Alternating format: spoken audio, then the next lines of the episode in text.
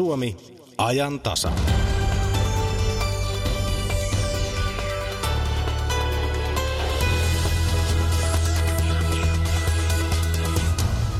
Suomi 100 juhlavuotta on vielä hetki jäljellä, mutta aika monelle huippuhetki oli keskiviikkona itsenäisyyspäivänä.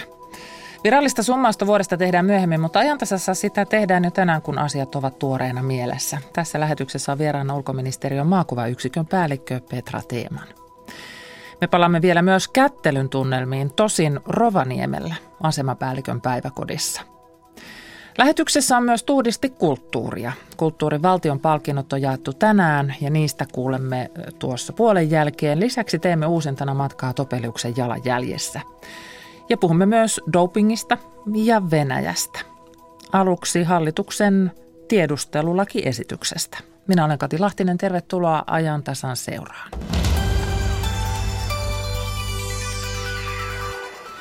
Tiedustelulakiesitykset tulivat julki muutama minuutti sitten. Lakien tarkoituksena on tehostaa tiedustelua, jotta yhteiskuntaa voitaisiin suojata esimerkiksi terrorismilta, vieraiden valtioiden vakoilulta ja yhteiskunnan elintärkeisiin toimintoihin kohdistuvilta uhkilta. Alun perin tuo tiedustelulaki esiteltiin viime huhtikuussa ja sen jälkeen niitä on korjattu. Ja meillä on nyt studios oikeustoimittaja Päivi Happonen, joka on saanut nämä lakiesitykset etukäteen nähtäväksi. Nehän on julkistettu siis tässä ihan, ihan muutama minuutti sitten. Päivi Happonen, miltä tämä uusi tiedustelulakiesitys nyt vaikuttaa? No kyllähän tämä on perusperiaatteeltaan ihan samanlainen kuin se viime huhtikuussa eri ministereille, sisäministerille, oikeusministerille ja puolustusministerille esitelty tiedustelulakipaketti vaikuttaa. Lähtökohta on siis se, että poliisille suojelupoliisille ollaan antamassa valtuuksia, joita se voisi käyttää, vaikka kyseessä ei ole rikostutkinta. Puhutaan esimerkiksi televalvonnasta tai muista peitetoiminnasta, jota tällä hetkelläkin poliisi voi käyttää silloin, kun on rikostutkinta kyseessä. Mutta nyt näitä valtuuksia ollaan antamassa suojelupoliisille tiedustelutoimintaan. Ja lähtökohta siinä on se, että silloin kun Suomen kansallinen turvallisuus on uhattuna, voitaisiin tällaisia tiedustelutoimia tehdä. Tämä lakiesitys oli laajalla lausuntokierroksella ja siellä tuli paljon kritiikkiä tästä asiasta. No minkälaisia muutoksia huhtikuun jälkeen on tehty? No nyt nämä lausunnolta tulleet mielipiteet on vakavasti otettu ministeriöissä huomioon ja lakiin on tehty ihan merkittäviä muutoksia. Esimerkiksi siihen, millä tavalla suojelupoliisia valvotaan. No miten sitä valvontaa käytännössä sitten muutetaan tai on kiristetty? No tässä nyt esitetään tietynlaisia toimenpiteitä, kun alkuperäisessä lakiehdotuksessa määrättiin niin, että suurimmaksi osaksi suojelupoliisi joutuu näissä tiedustelutoimissaan pyytämään tuomioistuimelta luvan. Ja on tiettyjä toimia, esimerkiksi tällainen peitetoiminta, jos poliisi ottaa valehenkilöllisyyden, niin siitä voi päättää suojelupoliisin päällikkö. Sitä ei haeta tuomioistuimista. Mutta suurimpaan osaan tarvitaan tuomioistuimen lupaa, ja alkuperäisessä lakiehdotuksessa oli määrätty, että kun tuomioistuin antaa luvan, niin samalla siitä täytyy ilmoittaa myös tällaiselle tiedustelun valtuutetulle. Mutta nyt lakia on kiristetty ja suojelupoliisi velvoitetaan aina ilmoittamaan tiedusteluvaltuutetulle, kun se aloittaa jonkun tällaisen tiedustelutoimenpiteen. Uutta on myös se, että tämä tiedusteluvaltuutettu, jota ei siis Suomessa vielä ole, vaan se perustetaan, kun tämä laki tulee voimaan, niin tiedusteluvaltuutettu pääsee seuraamaan tuomioistuimen käsittelyä tuonne Helsingin käräjäoikeuteen, kuuntelemaan siellä, millä tavalla näissä salaisissa istunnoissa Supo sitten perustelee näitä valtuuksiaan. No tätä tiedustelulakia on arvosteltu siitä, että kansallisen turvallisuuden uhkakäsite on, on liian laaja. Onko nyt kritiikki huomioitu tässä uudessa esityksessä? Kyllä on huomioitu tältäkin osin. Alunperinhän laissa oli määritelty kymmenen eri tilannetta, missä, missä suojelupoliisi voisi tiedustelutoimiin ryhtyä esimerkiksi terrorismissa, ulkomaisessa tiedustelutoiminnassa ja näin poispäin. Mutta nyt laki on tiukentunut. Enää ei riitä, että suojelupoliisi lampsii sinne käräjäoikeuteen ja sanoo, että me halutaan tiedustella terrorismia, voidaanko aloittaa, vaan suojelupoliisin täytyy tarkentaa hyvin tarkasti, minkä tyyppisestä terrorismista olisi kysymys, uhkaako tämä terrorismi Suomen kansallista turvallisuutta ja kuka tässä on tarkkaan ottaen kohdehenkilö. Ja tällaisia vaatimuksia on nyt lisätty tähän lakiin. Sanat massavalvonta ja verkkovalvonta, ne toistuivat, kun on puhuttu tästä tiedustelulaista, niin onko nyt suojelupoliisilla jatkossa oikeus päästä lukemaan sinun, minun tai kenen tahansa viestejä? No tämä on paljon aiheuttanut huolta ja keskustelua, tämä, tämä verkkovalvonta ja, ja riippuu tahosta, halutaanko puhua todellakin massavalvonnasta, mutta tämä laki ei anna mahdollisuutta suojelupoliisin tai minkään muunkaan viranomaisen seuloa näitä viestejä esimerkiksi jonkun kohdesanan avulla. Tässä voidaan kohdennetusti verkko liikennettä seurata, Suomeen tulevaa ja Suomesta lähtevää verkkoliikennettä, eli sähköposteja ja muita viestejä. Ja, ja sitten kun jos sinne haaviin jää tavallaan näitä viestejä, niin robotit niitä ensin käsittelevät ja sitten tietyssä vaiheessa poliisi voi avata niitä viestejä ja lukea näitä viestejä, mutta, mutta ei niin, että, että sieltä isot massat avataan ja niitä luetaan. No näin nyt kokonaisuutena, niin miksi suojelupoliisille ollaan näitä valtuuksia antamassa? No Monet johtavat poliitikot ja ministerit ovat jo pitkään puhuneet, että Suomeen tarvitaan tiedustelulaki, pääministeri Sipilä, tasavallan presidentti Sauli Niinistö. Ja, ja tätä on perusteltu sillä, että monessa muussa maassa on tiedustelulainsäädäntö ja meillä ei Suomessa ole. Ja esimerkiksi suojelupoliisi joutuu tällä hetkellä saamaan eh, muilta mailta sitten tämmöistä tiedustelutietoa, mitä he omalla tiedustelulaillaan sitten hankkivat. Ja, ja se, mihinkä suojelupoliisi sitten tätä näitä valtuuksia tarvitsee, niin on sen tiedon keräämiseen ja sen analysoimiseen. Ja Suomessahan suojelupoliisi antaa valtion ylimmälle johdolle tietoa turvallisuustilanteesta ja sen lisäksi esimerkiksi Tullille ja Maahanmuuttovirastolle ja Rajavartiolaitokselle. Tämän takia Supo nyt näitä valtuuksia haluaa. Ja tässähän ollaan siis myös sotilastiedustelulakia säätämässä, jotta puolustusministeriökin sitten saisi vastaavanlaisia valtuuksia.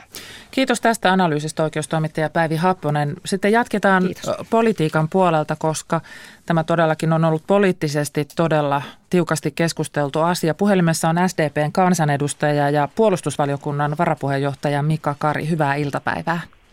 Hyvää iltapäivää. Mitä mieltä te olette tästä lakiesityksestä, joka nyt on annettu? No tässä vaiheessa ei varsinaista lakiesitystä vielä ole.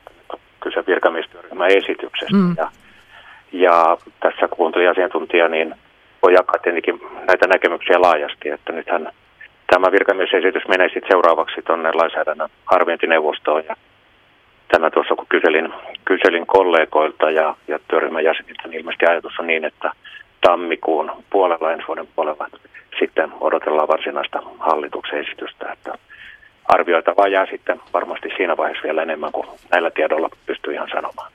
No tässä on ennakkoon ollut sitä huolta, että, että kärsivätkö kansalaisten perusoikeudet nyt kansallisen turvallisuuden kustannuksella, että se menisi edelleen, niin, niin miltä nyt kuulostaa? Onko laki muotoiltu nyt niin, että, että kansalaisten perusoikeudet edelleen säilyvät?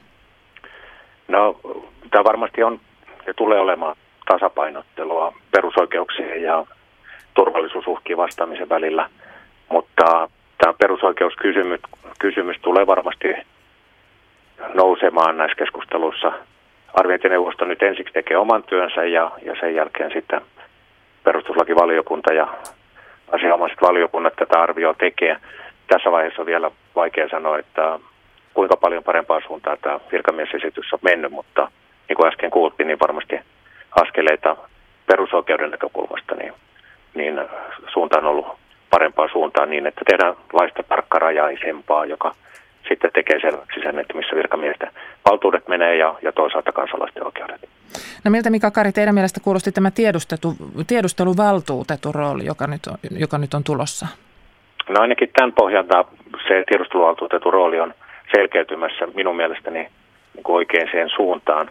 Valtuutetulle tulee tosiasialliset resurssit ja, ja oikeusperusta, jos tämän tyyppinen esitys sitten hyväksytään. Ja on äärimmäisen tärkeää puhua myös tästä parlamentaarisesta valvonnasta niin, että kansa ja kansan edustajat, se joukko, joka tähän, tätä valvontaa sitten aikana tulee suorittamaan, jos myöhemmin laki hyväksytään, tietää sen, että mitä tässä yhteiskunnassa valvotaan ja, ja osaa myös sitten seuraa ja, ja tuoda viestiä myös sitten eduskuntaan, jos on tarvetta lakia mahdollisesti jälkeenpäin uudistaa ja muuttaa, niin kuin yleensä lakeja matkan varrella muutetaan ja tarkennetaan. Mm. Tämän osalta pidän tärkeänä tätä parlamentaarista valvontaa, että se ulotetaan nyt riittävän, riittävän syvälle näihin, näihin esityksiin. Niin, kun tässä nyt tämän parlamentaarisen valvonnan mainitsette, niin, niin kelpaako esitys SDPlle? No, SDP ottaa kantaa tähän esitykseen sen jälkeen, kun, kun hallituksen esitys on valmis. Siinä vaiheessa meillä on myös tiedossa sitten arviointineuvoston näkemys – tästä, tästä lakipaketista, että kannanotto jää, jää siihen varsinaiseen lakiesitysvaiheeseen. Kiitos näistä ensiarvioista SDPn kansanedustaja Mika Kari ja hyvää iltapäivää. Kiitos samoin ja oikein hyvää iltapäivää.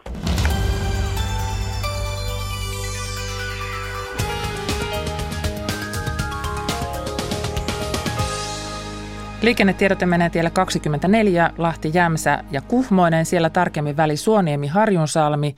Noin kahdeksan kilometriä Kuhmoisesta Jämsään. Siellä on tapahtunut ulosajo, raskaan ajoneuvon nostotyö käynnissä ja tie on suljettu liikenteeltä. Siis tie 24, Lahti, Jämsä ja Kuhmoinen, väli Suoniemi, Harjunsalmi. Noin kahdeksan kilometriä Kuhmoisesta Jämsään. Raskaan ajoneuvon nostotyö ja tie on suljettu liikenteeltä.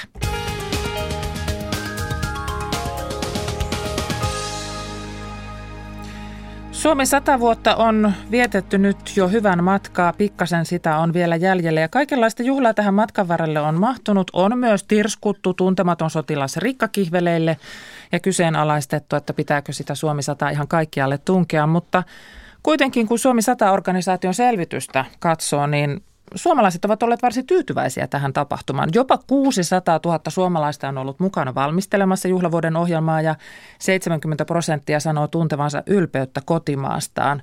Aika hyvä saldo tähän mennessä ja varmasti vielä muitakin lukuja tullaan kuulemaan myöhemmin, mutta nyt me teemme pientä välitilinpäätöstä. Tervetuloa ulkoministeriön maakuvayksikön päällikkö Petra Teeman. Kiitos oikein paljon. Maailma oli hetken sininen. Yli 50 kohdetta maailmalla valaistiin siniseksi. Gluben, Holmenkollen, Kristi Jeesus patsas, Niagaran putoukset, Kolosseum. Miltä se näytti sinun pestistä katsottuna?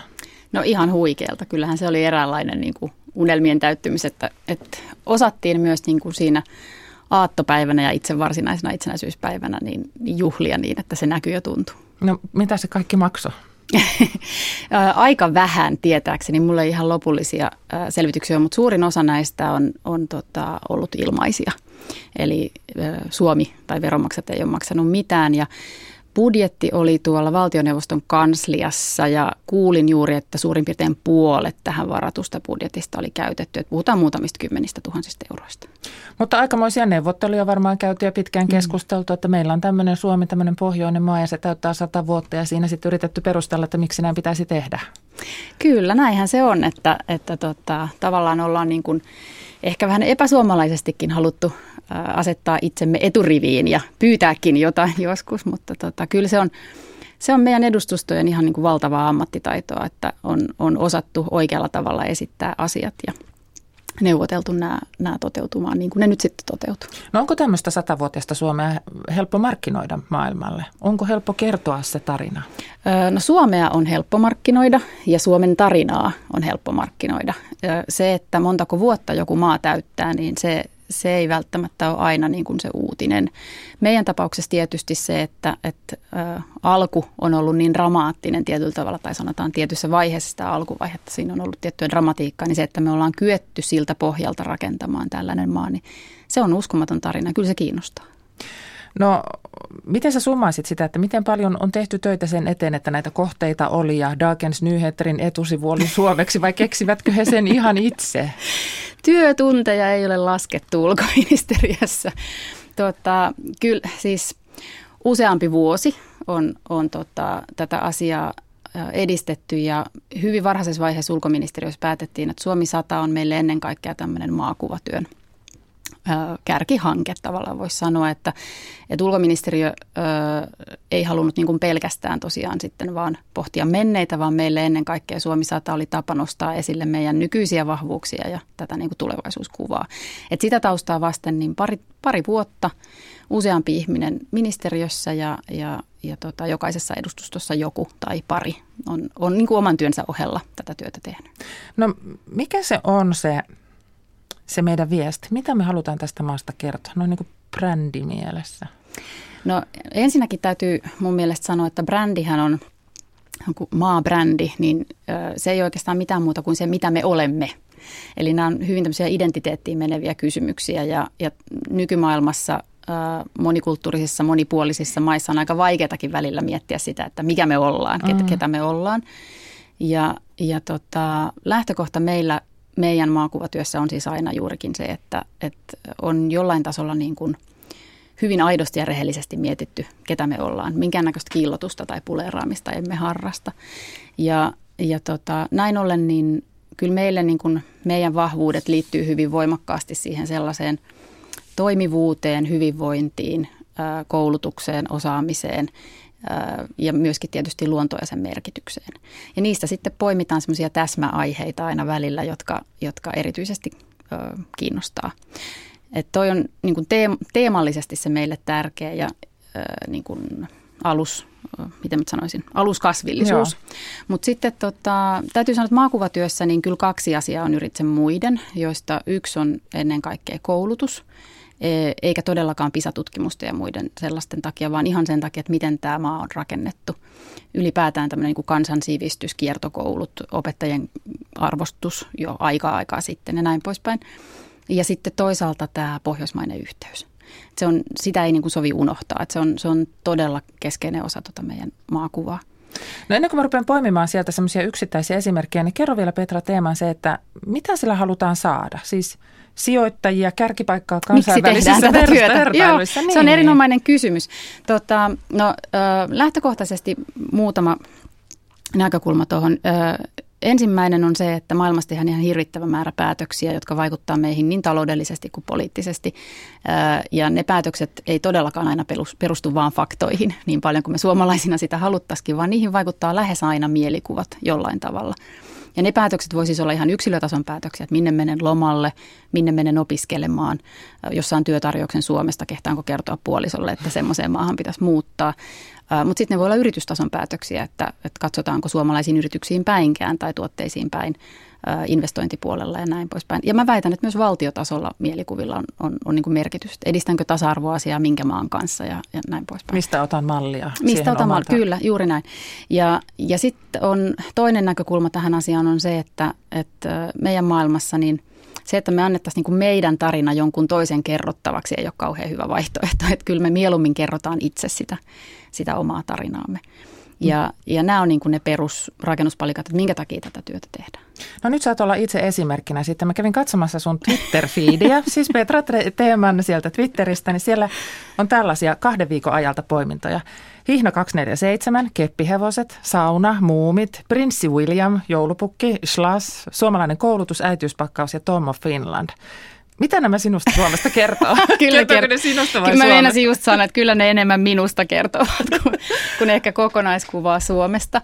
Tota, Mutta onhan se kattava kuva. Onhan, onhan se aika hauska, hauska koko, kokoelma ja tosiaan en ole itse tällaista harrastanut, että olisin niin kuin retrospektiivisesti katsonut, että mitä on tullut viitattua. Mutta siis meillä on vastuullamme sellainen sivusto kuin finland.fi, eli tavallaan tämä laajan maakuvan sivusto, tai finland.com, mm. silläkin sinne pääsee, ja siihen liittyvät sosiaalisen median kanavat. Ja tämä uh, This is Finland, tämä on Suomi, sosiaalisen median kanavat, niin me kun tutkittiin niiden tavoittavuutta, niin se on aika huima. Että uh, esimerkiksi meidän This is Finland some tai Facebook englannin kielellä pelkästään, niin tavoitti viime vuonna noin 62 miljoonaa ihmistä niin tota, kyllä mä itse koen tehtäväkseni sen, että mä lähinnä retviittailen This is Finland-kanavan hauskimpia uutisia ja asioita, mutta että se laaja maakuva on, on tärkeä, eli sekä tätä niin kuin, taloutta, toimialoja, että tiettyjä poliittisiakin asioita, mutta myös sitten tätä hauskuutta. Mä otan täältä nämä keppihevoset, koska niistä mm. huomasin tämmöisiäkin kommentteja, että pyh keppihevoset, miten noloa. Niin mikä sun mielestä keppihevosten voima on?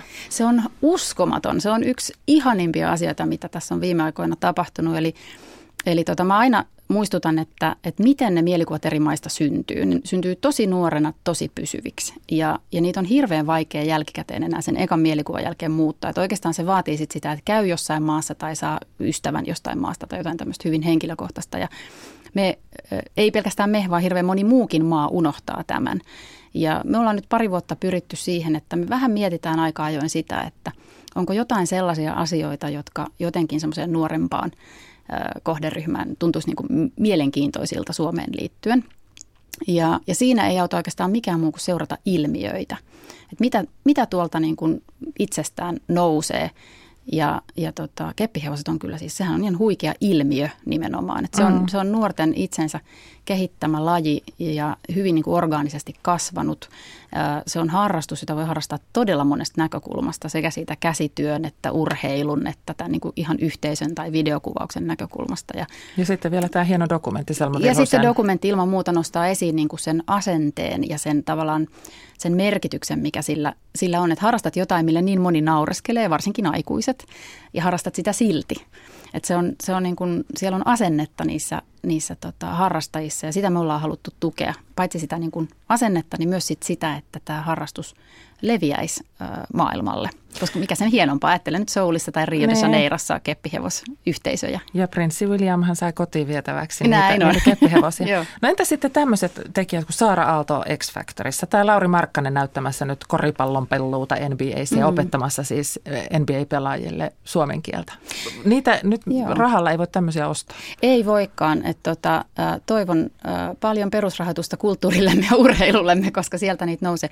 Nämä on hirveän tärkeitä. Että maakuvassa, kun mietitään sitä, että mi- miten nämä niin kuin eri maiden brändit syntyy, niin tämmöisillä hyvin tunnetuilla ihmisillä on aika isokin merkitys, yllättävänkin iso merkitys. Ja meillä on niitä todella, todella vähän. Et meidän, meidän tunnetut henkilöt maailmalla on aika usein tämmöisiä tietyn niin kuin toimialan tai genren seuraajien tuntemia, mutta tämmöisiä globaalisti todella tunnettuja meillä on hirveän vähän, jos nyt vaikka verrataan siihen Ruotsiin. Ja näin ollen niin kyllä Lauri Markkanen ja Saara Aalto on, on tota, todella tärkeitä. Ja Lauri Markkasen kohdalla varsinkin just se, että kyseessä on niin globaalisti harrastettu iso urheilulaji, niin toivon, että hän pysyy terveenä ja kaikki menee Laurin osalta hyvin. Ja Saara Aallon kohdalta täytyy sanoa se, että, että ehkä yksi haasteellisimpia alueita meille niin kuin Suomi-kuva mielessäni on angloamerikkalainen maailma, niin se, että sinne nousee ihminen, joka, joka tota, antaa niin kuin kasvot Suomelle Briteissä lähinnä, niin se on tosi hieno juttu. No Briteissä oli myös se toinen puoli Suomesta sitten näkyvillä ihan, ihan vasta ikään. BBCn otsikko Finnish Kids Party Moved Over Far Right March. Eli siis lastenjuhra siirretään äärioikeiston Marsin tieltä. Niin mm. Mikä merkitys näillä otsikoilla on?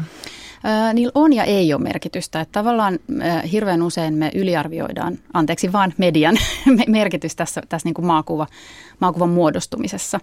Et se on, se on niin kuin yksi palikka, yksi osio ja me sekoitetaan aika usein maine ja maakuva, tavallaan maine ja brändi. Maine on sellaista, joka nousee ja laskee nopeasti ja siellä somekohut tai yksittäiset uutiset voi niin kuin jossain tietyssä kohderyhmässä aiheuttaa hämminkiä, mutta harvemmin ne maakuvaan vaikuttaa, joka on paljon niin kuin monipuolisempi asia ja muuttuu paljon hitaammin. Tuosta itse aihepiiristä täytyy sanoa sen verran, että sitä jonkin verran ollaan myös tutkittu, että miten niin kuin, äh, muuttoliike tai muuttoliikkeen vastustajat äh, on niin kuin, äh, vaikuttanut Suomen maineeseen, niin eipä oikeastaan mitenkään, koska kyseessä on Euroopan tasolla äh, hyvin laaja ilmiö, joka näkyy joka ikisessä eurooppalaisessa maassa tällä hetkellä ja muuallakin. Niin, että se ei vahingoita erityisesti se ei Suomea. Vahingoita erity- se, se menee ihan siihen niin kuin samaan tavallaan keskusteluun ja piirtaan. Mutta hyvältä näyttää. Suomi 100 mm. saldo ja Suomi 101 on sitten konseptit valmiina ja, ja niillä mennään. Joo, kyllä mä oon sanonut, että kyllä tästä tämmöinen tietty henkinen krapula varmaan aika, aika monella, mutta tota, tämä on uskomaton, uh, uskomaton pohja ollut tälle tälle työlle uskomaton vuosi. Ja, ja ennen kaikkea mun mielestä kaikkein hienointa on ollut nähdä se, että miten erilaiset yhteisöt ja yritykset ja yksilötkin on, on tähän niin kuin osallistuneet. Ja tavallaan toivon tietysti, että se jatkuisi ensi vuonna, varsinkin yritysten puolelta se Suomen tarinan kertominen. Kiitos vierailusta ulkoministeriön maakuvayksikön päällikkö Petra Teeman. Kiitos oikein paljon. Ja mennään vielä hetkeksi sitten Suomi 100 juhlatunnelmiin asemapäällikön päiväkotiin Rovaniemellä. Siellä nimittäin järjestettiin linnan kutsut tiistaina niin kuin aika monessa päiväkodissa Suomessa järjestettiin. Presidentti pariksi oli valittu Niila Tyni ja Bea Takala ja Pari kätteli jännittyneet ja parhaimpiinsa pukeutuneet juhlavieraat ennen kuin tunnelma vapautui tanssilattialla. Vieraiden sisääntuloa selosti päiväkodin johtaja Esa Majava. Ainon kadun puolelta alkaakin saapumaan meidän juhlavieraamme. Noin hän saapuu juhlavassa tummassa asussaan ja hän kättelee presidentti Niilaa. Kyllä hän on valinnut tuollaisen sifonkisen kauniin asusteen, jossa briljantit oikein kimaatelevat ja hän tulee tänne. Noinhan niin ja seuraavana tulee Vertti paikalle. Meidän taiteilijamme Vertti on valinnut tuollainen juhlallisen rusetin ja hän kumartaa sieltä. Ja sitten tulee seuraava pari. Sieltä tulee Susanna ja Akseli. Ja nyt olisi varmasti sen aika, että me saisimme jokaiselle Suomen mallia käteen. Otetaan tarkasti, ettei kaadu sitten se meidän, annetaan presidenttiparille ensin. Ja sitten kaikki pitää tosi tosi tarkasti, ettei se kaadu se meidän hieno juoma. Kohotetaan kolmen kertaa eläköön huuto satavuotiaalle Suomelle. Yksi, kaksi, kolme. Eläköön! Eläköön! Eläköön! Ja nyt onnea Suomelle. Mikäs Peija, oliko raskas toi kättely rupeamaan? Joo, kun piti niin kauan kätellä. Sä vähän ohjailitkin noita vieraita, että menkääs nyt siitä ja seuraava voi tulla. Ja... Niin. Oliko sitten, kun se kättely oli ohi ja alkoi musiikki soimaan, niin miltä sitten tuntui? No, tuli ihan hiki. Tanssilattialla. Muistitko muuten tanssia tuon presidentin kanssa lainkaan? Öö, tuota, pikkusen tanssin siinä. Mihinköhän se presidentti nyt sun viereltä tästä katos? Öö, hakemaan lisää näitä tikkuja. No aika hyviä. Miten sä päädyit presidentiksi? Kun piti äänestää eskareista joku, että kuka tulee presidentiksi, se kuka sai niitä eniten ääniä, niin sitten se oli presidentti. Oliko semmoinen kutina sulla, kun ne vaalit oli, että susta saattaisi tulla presidentti? Joo. Ja mä arvasin sen, vaikka en mä tietänytkään vielä sitä. Minkälaisia tehtäviä presidentillä on? No ainakin pitää kätellä paljon. Mikä sun nimi on? Sea. Ja minkä takia te juhlitte tänään? Suomi säyttää sataa. Onko sä käynyt jossain toisessa maassa kuin Suomi? Onko sä käynyt ulkomailla koskaan? Taimassa ja Espanjassa. Miten sä tästä Suomen maasta tykkäät? Tosi paljon tykkään, koska talvella sataa lunta. Me opetetaan lapsille kyllä kunnioittamaan Suomea ja rakastamaan tätä maata ja, ja tämä on tämmöinen pieni kunnianosoitus meidän Suomelle. Oletteko te puhuneet täällä lasten kanssa vaikka siitä, että mitä presidentti oikeasti tekee? No ollaanhan me niistä juteltu, mutta se on niin jotenkin abstraktinen juttu noille meidän lapsille, että sitten kun niitä kysyy, että mitä tekee, niin ne kättelee. Että se on se, minkä ne näkee ja muistaa ensimmäisenä, että tuota, vaikka me ollaan Suomia käsitelty tässä oikeastaan koko syksy. Miten täällä presidentinvaaleissa häviäjät ottivat tappionsa? Aika tyynesti ne on diplomaatteja, ne osaa täällä näyttää, että aivan niin kuin se ei olisi mitenkään koskettanut, mutta kotona oli tullut kuulemaan sitten pikkusen, että kun ei pärjännytkään nyt tässä. mutta me vähän lohdutettiin sillä tavalla, että kolmanneksi ääniä eniten hänestä tuli pääministeriä, sitten tuota, sieltä tuli valtiovarainministeriä ja kaikki olivat hallituksessa sitten kuitenkin. Pääministeri on nyt vähän tuossa enemmänkin adjutanttina ja, ja tuota, niin, niin, on, on siinä vain hengailee muiden mukaan. Hän on vapaa päivä tänään. Näin sanoi Rovaniemeläisen asemanpäällikön päiväkodin johtaja Esa Majava. Ja haastateltavina myös presidentti Pari Niila Tyni ja Bea Takala sekä juhlavieras Sea Euramaa. Toimittajana Annu Passoja.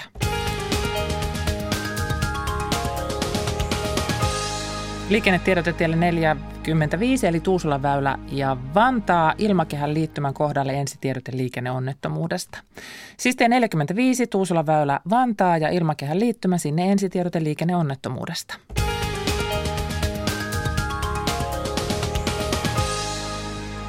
Nykyinen hallitus on yksityistänyt kehitysyhteistyötä reippaasti. Rahaa on laitettu muun muassa kasvuyritystapahtuma Slashille. So if you flew more than two hours to get here, please stand up. Maailmanpolitiikan arkipäivää keskustelee kehitysyhteistyön muutoksista lauantaina kello 14 uutisten jälkeen. Yle. Radio Suomi. Juhlavista Suomi 100 tunnelmista ajantasassa jatketaan yhä vain juhlavasti. Kulttuurivaltion palkinnot jaettiin tänään puolen päivän aikaan ja elokuvataiteen valtion palkinnon sai Fouli-artisti Heikki Kossi. Siis mikä? No ääninäyttelijä, tyyppi, joka kävelee elokuvan näyttelijät läpi ja luo meille äänimaailman, joka vie meidät sinne näyttelijän pään sisään. Lisäksi me kuljemme Suomessa Topeliuksen maammekirjan jalanjäljissä. Pysähdyspaikkamme on tänään Oulu, mutta näitä ennen puhutaan vielä urheilusta. Kansainvälinen olympiakomitea päätti tällä viikolla sulkea Venäjän pois Etelä-Korean talviolympialaisista. Syynä on valtiojohtoinen dopingohjelma, josta maailman antidoping-toimisto VADA on löytänyt todisteita. Seuraavassa aiheesta keskustelevat Turun yliopiston eduskuntatutkimuksen keskuksen johtaja Markku Jokisipilä, joka on muun muassa kirjoittanut kirjan Neuvostoliiton jääkiekosta ja sen suhteesta poliittiseen järjestelmään. Keskustelussa on mukana myös Urheilun eettisen keskuksen pääsihteeri Harri Syväsalmi. Venäjä suljettiin pois Rion kesäkisoista ja Lontoon yleisurheilun MM-kisoista, mistä tämä viimeinen päätös viestittää siihen vastaa Syväsalmi.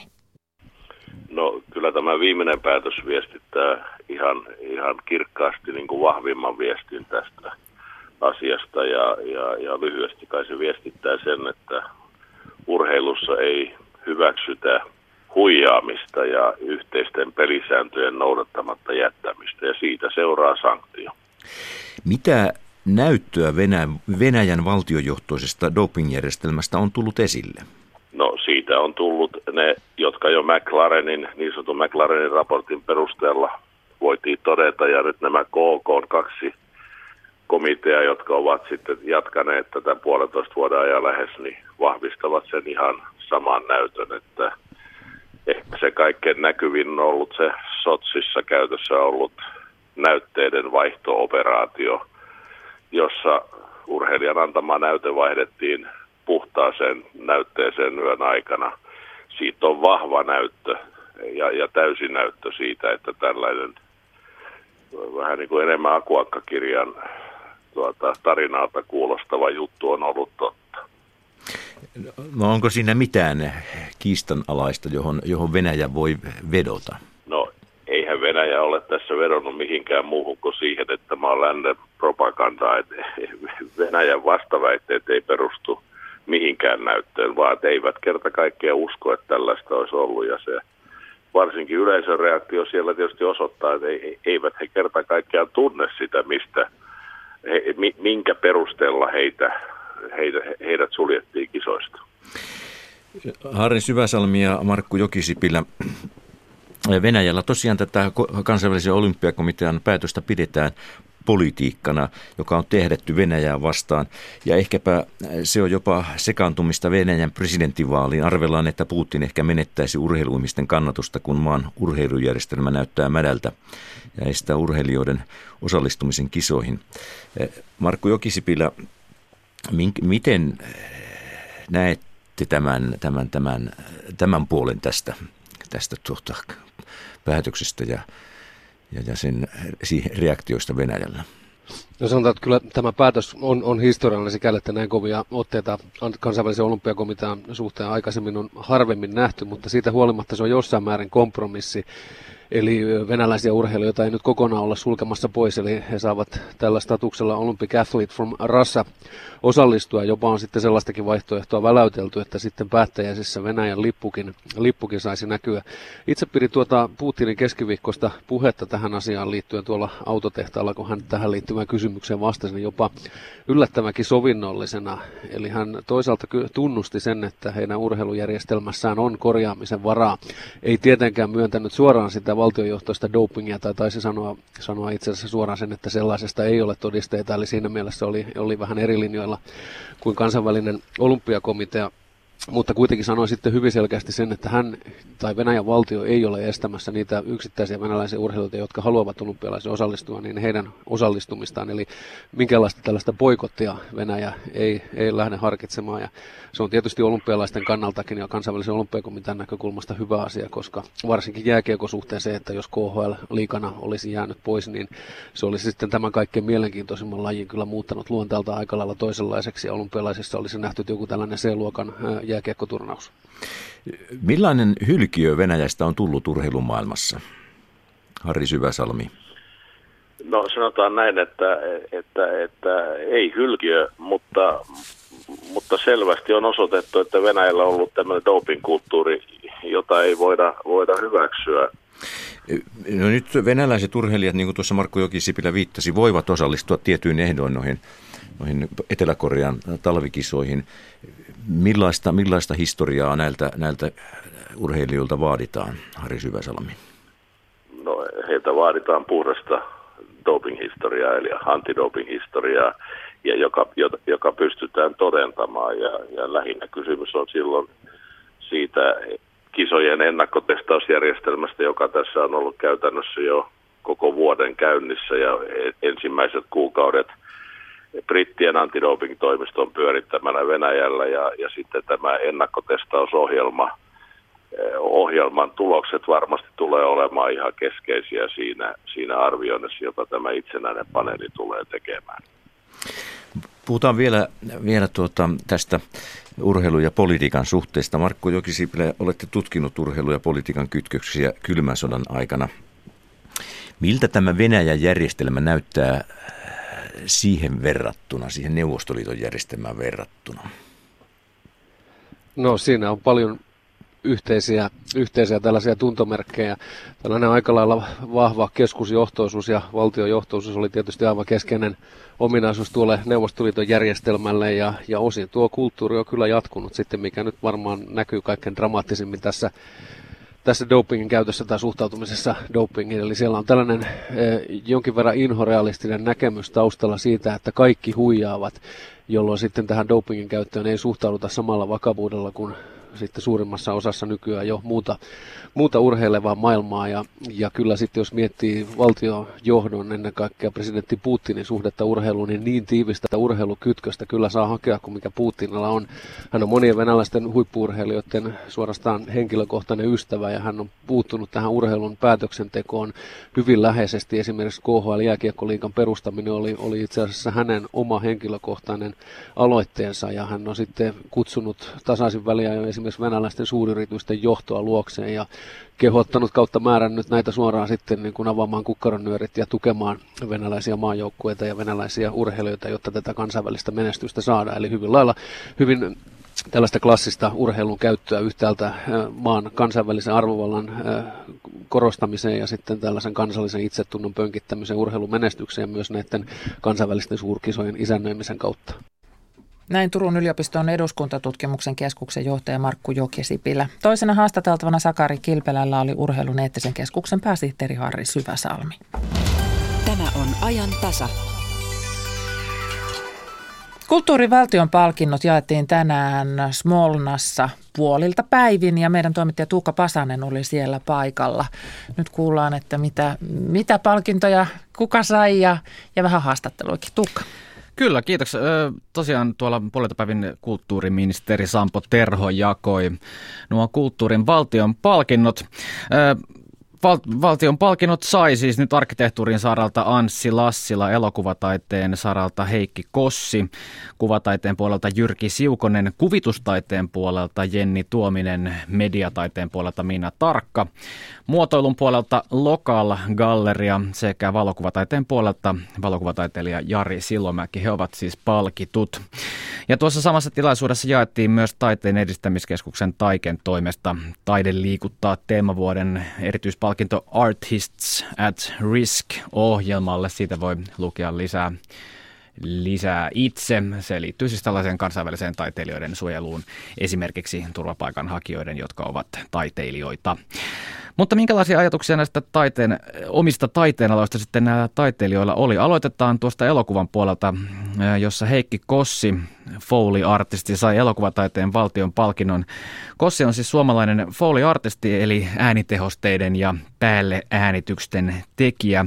Kossi on alallaan ehdotonta ja kiistatonta huippua, ja hän on työskennellyt lukemattomien kotimaisten elokuvien lisäksi myös kansainvälisissä tuotannoissa, esimerkiksi Hollywood studioiden kanssa.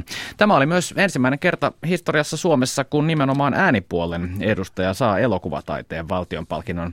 Kuunnellaan, mitä Kossilla oli tähän sanottavanaan.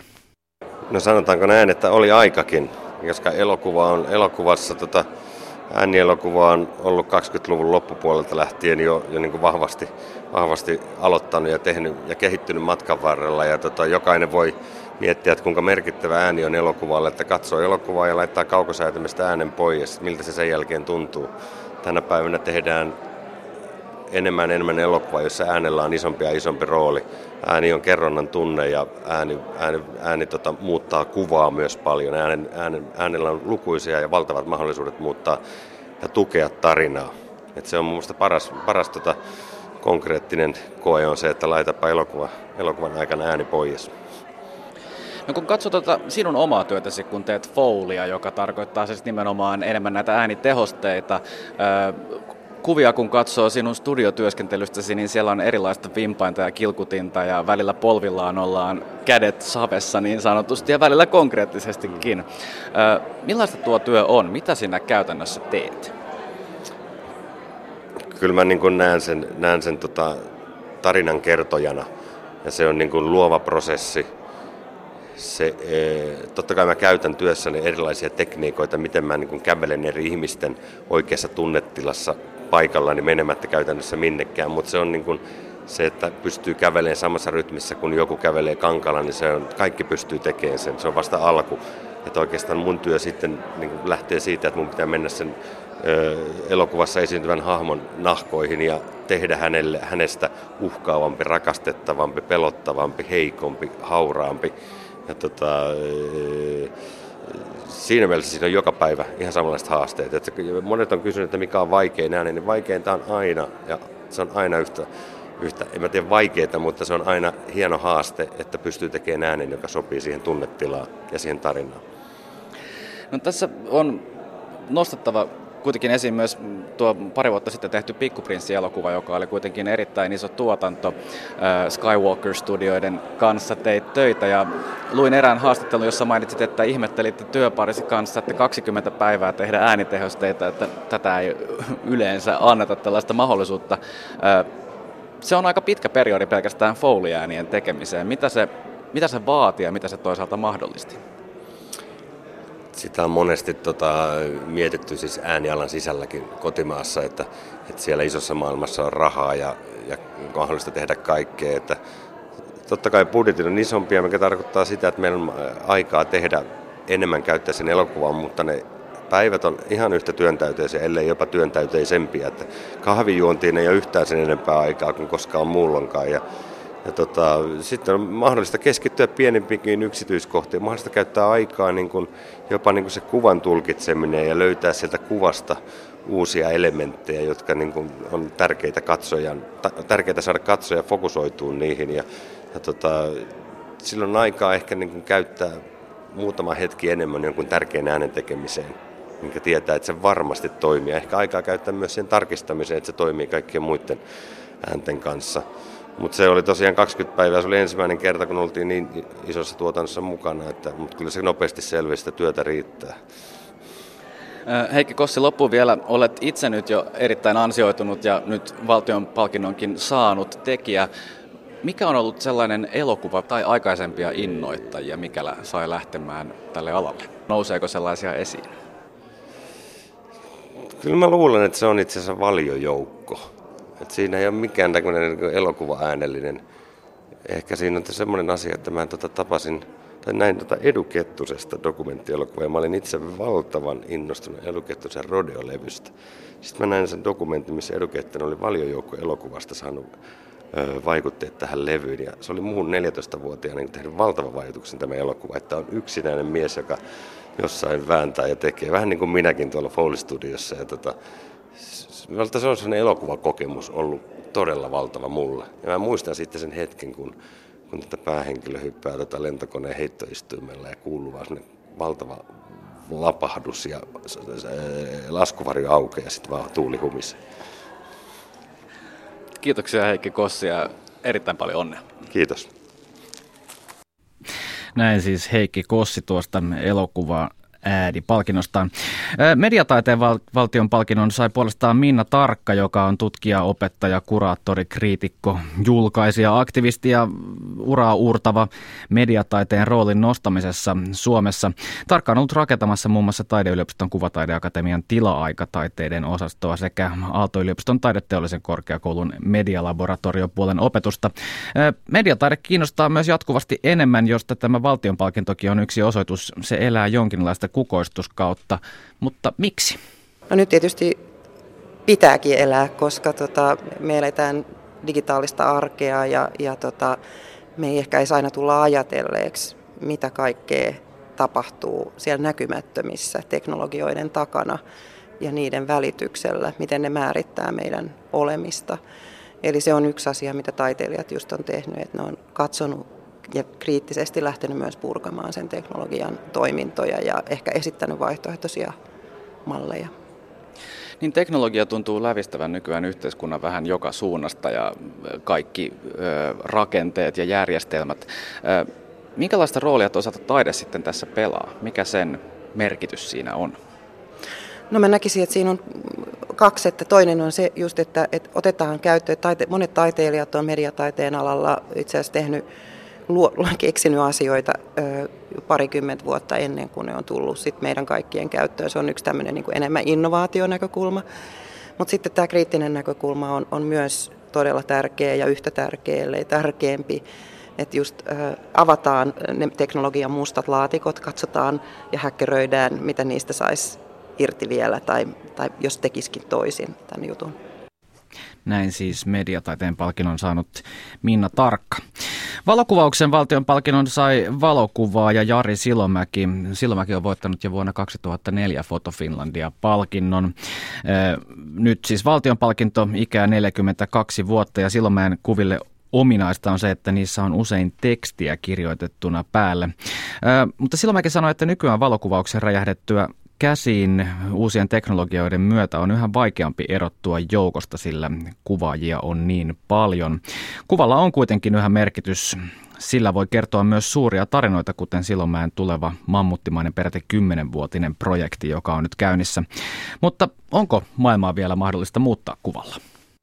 Voi se ö, tietyllä tavalla sen niin kuin totaalinen muutos on tietenkin mahdotonta, mutta pienissä määrissä tiet, tietyillä kuvilla, jotka, jo, jotka nousee ja nostaa tiettyjä teemoja ja tapahtumia, niin sillä se leviää maailmanlaajuisesti niin nopeasti esimerkiksi Facebookissa arabinousun aikaan ja niin tä, tällä tavalla se valokuva vaikuttaa.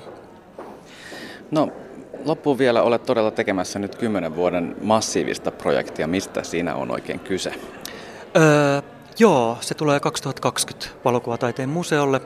Siinä mä, mulla, öö, mä ostin 2000-luvun puolessa välissä Vallilan kirpputoreilta kuolleen naisen paperijäämistöjä. Niitä oli monta säkillistä, niitä papereita. Ja kun mä luin hänen kaikki elämänsä aikana kirjoittamat kortit ja päiväkirjat. Ja mä tunsin hänen hirveän hyvin ja tuntui, että mä näin hänet edessään. Ja sitten mä sain tämän idean, että mä alan kerätä keskustelufoorumeista, etin mielenkiintoisia ihmisiä ympäri maailmaa ja kerään kaiken, mitä he kirjoittavat. Ja sen jälkeen, kun mä oon saanut heidän koko materiaalinsa ja jos hän pysyy anonyymina, missään ei saa tulla tietoa tämän henkilön nimeä. Mä matkustan siihen paikkaan, kaupunkiin, missä hän asuu ja ö, otan sieltä kuvan ja palaan Suomeen ja rekonstruoin hänen tilansa mun studioon ja kerron hänen elämästään yhden merkittävän kohtauksen. Ja näitä kohtauksia tulee oleen vähän joka puolelta maailmaa ja ne asettaa rinnan vaikka murrosikäisen äiden huolen tyttärestä Kapkaupungissa ja vastaavanlaisen tapauksen Lahdessa ja maisema ja kulttuuri on tyystin eri, mutta tunnetasolla liikutaan kaikissa täsmälleen samanlaisissa maisemissa. Näin siis valokuvauksen valtion palkinnon saanut valokuvaaja Jari Silomäki. Ja... Tämä on ajan tasa. Me jatkamme kulttuurin parissa, mutta menemme nyt vähän menneeseen aikaan, nimittäin sarja Topeliuksen jäljissä jatkuu. Silloin Sakari Topeliuksen aikana Oulussa osoitettiin rohkeutta koskia laskemalla. Oulun kauppahallissa ollaan sitä mieltä, että nykyään rohkeutta on se, että mennään yksinään vanhain kotiin. Jakke Holvaksen haastateltavana ja Oulujoen muutoksia arvioimassa on ollut Merikosken äärellä Luonnonvarakeskuksen tutkimusprofessori Jaakko Erkinaro. No me ollaan tässä ihan Oulujoki suulla Merikosken voimalaitoksen kupeilla ja Merikosken voimalaitoksen ohittavan kalatien vieressä. Tämä pieni liplatus tulee tuolta kalatiessa virtaavasta vedestä ja Oulujoki on padottu, padottu joki sodan jälkeen hyvin, hyvin rankastikin padottu ja tämä Merikosken voimalaitos on tässä jokisuussa, ihan jokisuussa ensimmäinen pato. Luonnonvarakeskuksen tutkimusprofessori Jaakko Erkin Aro. Sakari Topelius kirjoitti näin, että Pohjanmaan rannikkoa pitkin pituuttaa lukuisten jokien ja purojen leikkelemään, mutta Pohjanmaalle tärkein kulkuväylä on Oulujoki. Koillisesta ja Maaselän suunnalta virtaavat vuolaat vedet suistuvat Ämmäkoskeen, Kajaanin ja lepäävät sitten Oulujärvessä. Sitten ihan suora lainaus Topeliukselta, josta murtavat tiensä vuorten läpi luoteissuuntaan ja hyökkäävät pauhaten koski koskelta alas merenlahteen Oulun luona. Se on kaunis ja valtava virta kukkuloiden, kallioiden ja hiekkaisten rantojen välissä. Ihan tätä vaikutelmaa ja kauneutta mietitään, niin miltä kuulostaa? Onko se menneisyyttä? No kyllä se on menneisyyttä nyt, kun tänä päivänä asiaa mietitään. Oulujoki näyttää tällä hetkellä hyvin toisenlaiselta kuin mitä tuossa Topelius kuvasi. Siitä Topelius sanoi, jos mennään näihin kaloihin, että tämä joki on hyvin kalarikas. Se on lohien, harrien, siikojen ja monien muiden kalajilajien pysyvä kulkutie. Ja tällaista sanottiin maamme kirjassa 142 vuotta sitten. Se oli vielä oppikirja koululaisille pitkään. Niin millainen on Oulujoen kalatilanne nykyään? Oulujoki on hyvin toisenlainen kalojen näkökulmista verrattuna siihen aikaan, kun joki virtasi vapaana.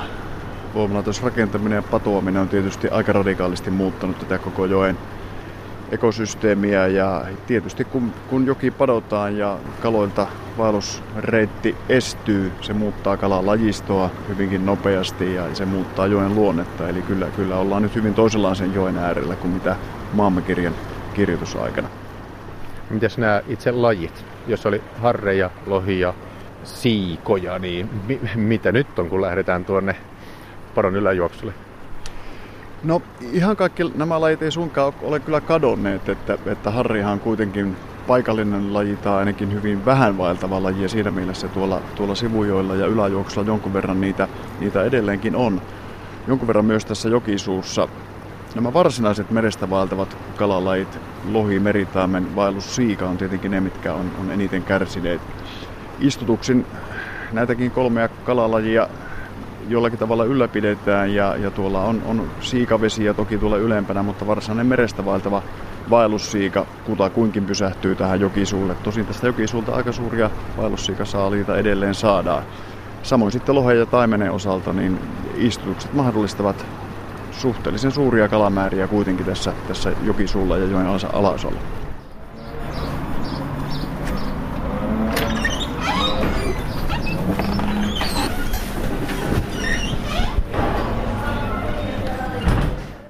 Matti. Pentti. Ja Veikko. Matti, Pentti, Veikko ja anteeksi vielä oli Reino. Reino. Sakari Topelius kirjoitti maamme kirjassa 1875, eli siitä on 142 vuotta, että, että se on niin kuin täällä Pohjois-Pohjanmaalla todellinen rohkeuden osoitus, jos Oulujoen koskia laskee. No nyt sitten kun tuossa on tuossa Merikoskella se voimalla, niin ei siitä paljon lasketa. Sitten tulee se kysymys, että mikä Oulussa nykyään on sitten sitä uskaliasta toimintaa? No ei täällä nyt mitään rohkeuden esityksiä ruukata tehdä, vaan se on kuitenkin rohkia teko mennä yksinä ilman omasta huoltamista vanhaan kotiin.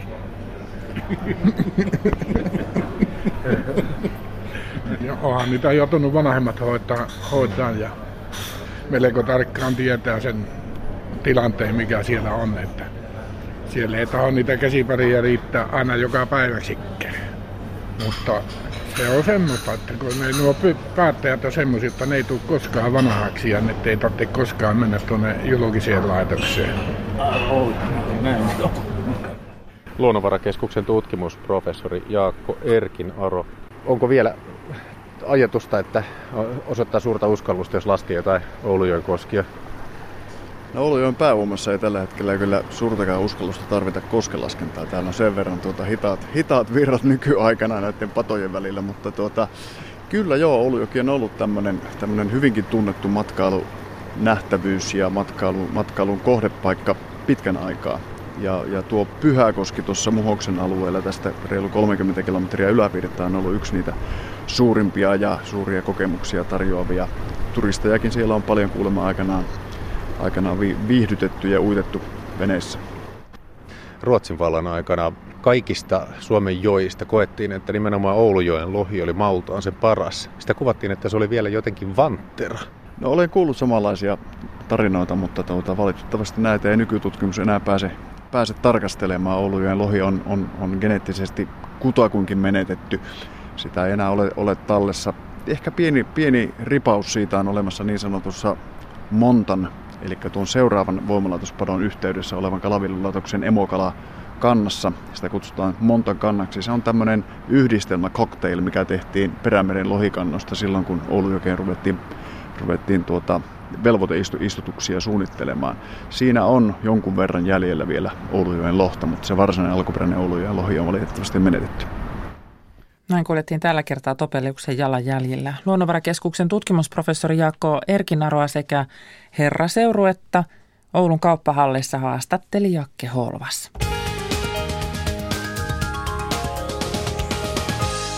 Liikennetiedotettie 508 väli Juuka Viitaniemi ja tarkemmin väli Matara Joutenpuron tienhaara. Siellä tilanne nyt ohi. Siis tie 508 Juuka Viitaniemi ja väli Matara Joutenpuron tienhaara. Tilanne ohi.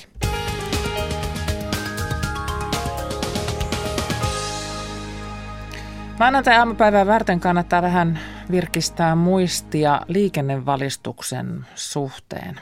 Varmaan äh, liki meistä jokainen muistaa jonkin valistustempauksen tyyliin, jos otat et ajat, tai sitten esimerkiksi Ensio Itkosen liikenneohjelmat televisiossa. Sieltä mutkan takaa, sieltä voi tulla mummo, sanoi Ensio ja viittoi kädellään. Maanantaina sitten ajan tasan suorassa linjassa äh, muistellaan, mikä kampanja tai ohjelma on jäänyt mieleen niin tiukasti, ettei lähde sieltä pois vuosien tai vuosikymmenienkään jälkeen. Minkälainen liikennevalistus tehoaa vai teko, tehoaako nykyihmiseen enää mikään? Kuuntelijoiden kanssa keskustelemassa maanantaina on liikenneturvan toimitusjohtaja Anna-Liisa Tarvainen ja Aki Laine toimittaa tuolloin lähetyksen. Sähköpostia voi laittaa tähän aiheeseen liittyen vaikka heti osoitteeseen ajantasa.yle.fi. Minä olen Kati Lahtinen.